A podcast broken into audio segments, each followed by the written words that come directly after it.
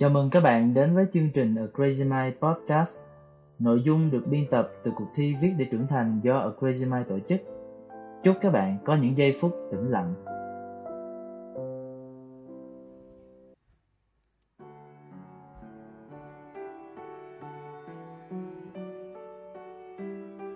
Tuổi 20 gầm thét, Tác giả Anh Một thời gian trước tôi học được cụm từ Roaring Twenties. Từ này nói về những năm 1920 khi nền kinh tế Mỹ và thị trường phố Wall phát triển mạnh mẽ. Nền văn hóa Tây phương được đà lan rộng khắp các ngõ ngách với những điệu swing và jazz trong các bữa tiệc xa xỉ. Cùng với những cô gái chàng trai xứ nữ ước và London, tay trong tay nhảy múa qua những cuối tuần ồn ả. Những năm 20 gầm thét là đỉnh cao của sự phồn vinh mở đầu cho thế giới hiện đại, được đánh dấu bằng những cuộc cách mạng trong nhiều ngành công nghiệp.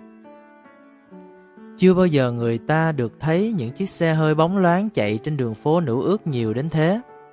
Và những chiếc radio khi ấy là những chiếc hộp nhiệm màu, không ngừng mang những bản tin nóng hổi và những bản nhạc thịnh hành đến từng ô cửa sổ trong thành phố.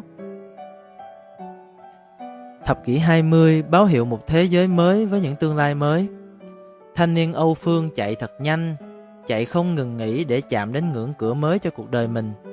Con người chưa bao giờ nhìn rõ đích đến của hạnh phúc đến như vậy. Cứ nhìn những người trẻ súng xính trong váy áo, tiền bạc và tự do mà xem. Hạnh phúc là ở đó chứ đâu. Khi đọc những tài liệu về thập kỷ 20, tôi tự hỏi, 20 gầm thét có thể được dùng trong ngữ cảnh về tuổi đời của con người không? Tuổi 20 gầm thét, nghe cũng kêu lắm chứ và tôi khá chắc rằng nếu được lựa chọn, nhiều người cũng sẽ chọn tận hưởng những năm 20 trong đời mình theo phong cách gầm thét. Thú vị làm sao khi trong lịch sử lại có một khoảng thời gian hoàn hảo cho những phép ẩn dụ về đời người đến như thế. Thứ nhất, cuộc chạy đua hoài bão. Thập kỷ 20 là khi thế giới vừa trải qua một cuộc chiến tranh dài và mệt mỏi. Sức người kiệt quệ nền kinh tế khổ sở gánh những khoản nợ chiến tranh. Trong hoàn cảnh lịch sử này, ba vị tổng thống Mỹ thời đó, Harding, Coolidge và Hoover, đều thống nhất triết lý laissez-faire, nghĩa là nền kinh tế nên để người dân tự quyết và tự làm giàu. Chính phủ không hoặc ít can thiệp vào chuyện kinh doanh của các doanh nghiệp. Chính sách này cùng với tư tưởng người Mỹ đứng đầu đã sản sinh ra một thị trường tư bản tự do đến đỉnh điểm và một thế hệ tôn thờ chủ nghĩa cá nhân. Nước Mỹ ngay lập tức trở thành điểm nóng cho việc làm giàu và phát triển văn hóa đại chúng. Đây cũng chính là điểm tương đồng đầu tiên giữa thập kỷ 20 gầm thét và tuổi 20 của đời người. Có thể nói, ở tuổi 20, chúng ta bước vào giai đoạn ích kỷ nhất trong đời mình, và điều đó cũng khá chính đáng. Chúng ta đánh dấu tuổi 20 với những hoài bão lớn lao, là những đứa trẻ vừa thoát khỏi vòng tay bảo hộ của cha mẹ. Ta phát nghiện với những cột mốc và sự tự do theo đuổi chúng, dù khoảng cách ngày càng xa, nhưng phần thưởng dường như ngày càng lớn. Ta bắt đầu cuộc đua với những người bạn tuổi 20 khác, và ta bắt đầu nghĩ đến đích đến của cuộc đời này và phần thưởng cuối cùng đang chờ đợi ta. Sau khi rời khỏi khuôn khổ trường học và gia đình, chúng ta bắt đầu được sở hữu tài sản, cả hữu hình và vô hình.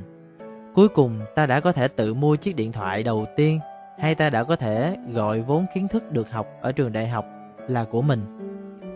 Tất cả những gì ta có được trong quãng đời tuổi 20, ta đều đặt tên cho chúng và chúng đều có nhiệm vụ đánh dấu những cột mốc quan trọng trong đời ta. Phải, đây cũng là lần đầu tiên ta đưa ra những quyết định lớn lao trong đời. Cảm giác này sớm lấp đầy đầu óc ta và khiến ta tin rằng ta có thể làm chủ thế giới. Thập kỷ 20 đánh dấu sự biến chuyển vĩ đại từ một thời kỳ hỗn loạn đến một thời kỳ phồn thịnh và xa hoa nhờ tư tưởng thúc đẩy cạnh tranh cá nhân và thị trường tự do. Trong tâm người 20 tuổi cũng vậy, từ một đứa trẻ dựa dẫm con số 20 trên chiếc bánh sinh nhật biến ta thành một người lớn tự do với trách nhiệm. Trách nhiệm phải gầm thét. Thứ hai, thế hệ đã mất. Một đặc điểm của những năm 20 phải kể đến đó là những chuyển biến quan trọng trong nền văn hóa và chính trị phương Tây. Đó là thập kỷ mà phụ nữ ở Mỹ lần đầu tiên có quyền được bỏ phiếu bầu và phá bỏ sự lệ thuộc vào đàn ông. Và là thập kỷ của những cuộc cách mạng văn hóa bùng nổ ở Mỹ và châu Âu. Truyền thông đại chúng lan rộng cùng với những phong cách nghệ thuật kinh điển như Art Deco, chủ nghĩa, biểu hiện và siêu thực và những bộ phim màu đầu tiên trong ngành điện ảnh. Cũng vào khoảng thời gian này, nhiều tác phẩm văn học nổi lên nhằm phê phán thập kỷ 20 gầm thét. Những tác gia trẻ như Scott Vigerath và Ernest Hemingway khi vừa trở về từ chiến trường và quan sát thấy sự thay đổi chóng mặt của xã hội Mỹ cũng như mặt suy đồi đạo đức của người trẻ Mỹ thời bấy giờ, khi chạy theo đồng tiền và sự tự do hư ảo, đã viết những tác phẩm để đời như Gatsby vĩ đại và Mặt trời vẫn mọc. Họ và một số tác gia khác cùng với những người trở về từ chiến trận và lạc lối giữa sự đổi thay, gọi là thế hệ đã mất. Chủ đề của sự phê phán và hận thù của thế hệ này không có gì khác ngoài chủ nghĩa vật chất và chủ nghĩa cá nhân mà lúc bấy giờ đã bao phủ lấy toàn bộ Tây Phương. Họ nhìn sự đổi thay của xã hội với con mắt bi quan và đầy ngờ vực.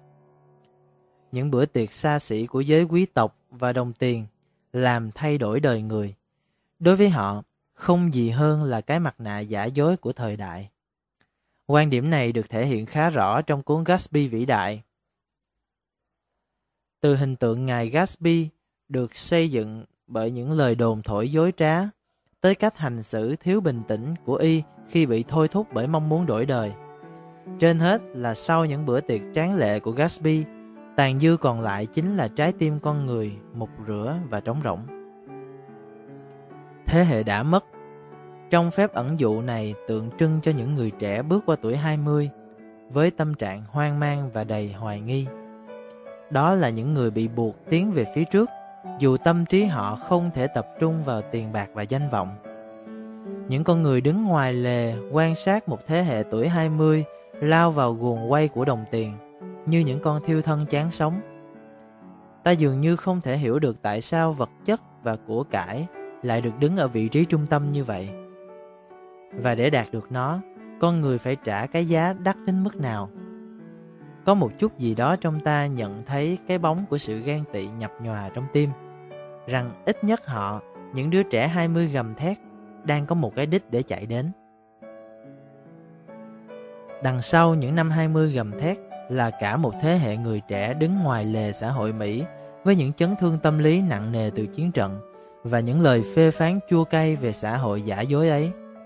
Với ta, những người 20 tuổi đang hoang mang và bối rối ta cũng gầm thét, gầm thét tìm lối đi.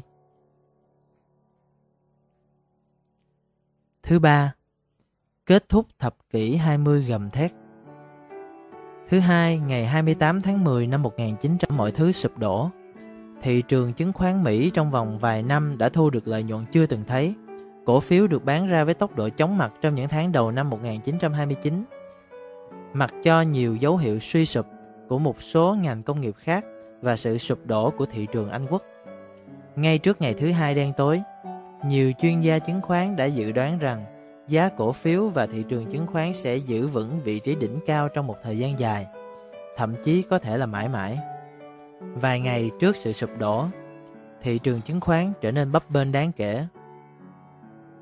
Cho đến buổi sáng ngày 28 tháng 10, nhân viên chứng khoán phố Wall đi làm chỉ để nhận những cuộc điện thoại hoảng loạn từ các cổ đông tất cả mọi người đều muốn rút khỏi cuộc chơi chứng khoán gần như cùng một lúc. Tất cả những gương mặt trẻ trên phố Wall mới ngày nào còn tràn ngập hy vọng vào tương lai tốt đẹp và xa hoa, giờ nhuốm một màu thất vọng và suy sụp. Dường như không còn hy vọng nào cho tương lai nữa, bởi lúc này thời kỳ đại khủng hoảng đã bắt đầu và nó sẽ còn để lại hậu quả to lớn trong nền kinh tế toàn thế giới trong vòng 10 năm nữa. Mức chi tiêu cá nhân giảm sút đáng kể, sản lượng nông nghiệp không còn đủ để cung ứng cho toàn bộ dân số. Tỷ lệ thất nghiệp ở Mỹ lên đến 23% và ở các nước đang phát triển còn lên đến 33%. Công bằng mà nói, sự sụp đổ của sàn chứng khoán phố Wall không phải là nguyên nhân chính gây ra đại khủng hoảng. Tuy vậy, nó đã mở lối cho người dân Tây Phương đi từ những năm 20 phồn thịnh vào thẳng thập kỷ 1930 hỗn mang và thiếu thốn. Dường như tất cả đều thay đổi và trở nên kiệt quệ chỉ trong một cái nháy mắt. Giờ người ta đã hiểu rõ hơn cái ảo ảnh về sự giàu sang mà những năm 20 gầm thét mang lại chỉ là một lời hứa hảo. Hình ảnh những ông lớn trên phố Wall mà thanh niên rất đổi ngưỡng mộ là không thật. Đồng tiền đến rồi đi, những bữa tiệc tráng lệ nổi lên rồi lại tàn. Người dân Tây Phương lúc bấy giờ, những người trẻ gầm thét và cả thế hệ đã mất nữa. Bắt buộc phải đối mặt với một thực tế xã hội bấp bênh. Thập kỷ 1920, những năm 20 gầm thét đã đến lúc hạ màn.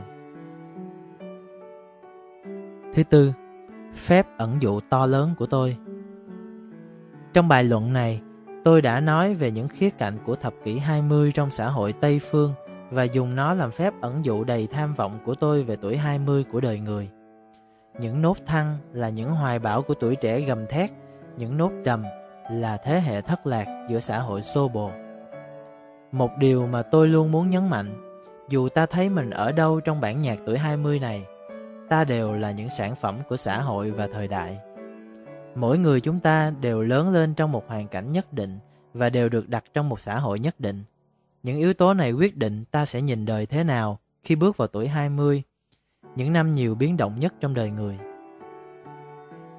Nếu ta trở thành một người trẻ đầy nhiệt huyết và bước vào đời với phong cách gầm thét, còn gì bằng nữa? Xã hội tuyên dương ta, mọi người ngước nhìn ta và quả thật ta xứng đáng với những điều tốt lành đó quá chứ. Nếu ta trở thành một trong những người lạc lối và hoang mang, ta biến mình thành những kẻ ngoài lề, quan sát và suy nghĩ. Những kẻ hoài nghi thời đại nhìn đời giống như một cái mê cung hơn là đường đua.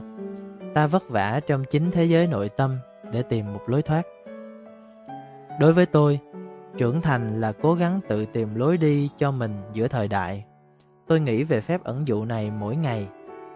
Từ khi học được về thập kỷ 20 gầm thét, và bài luận này là tổng hợp những suy nghĩ lộn xộn của tôi về nó.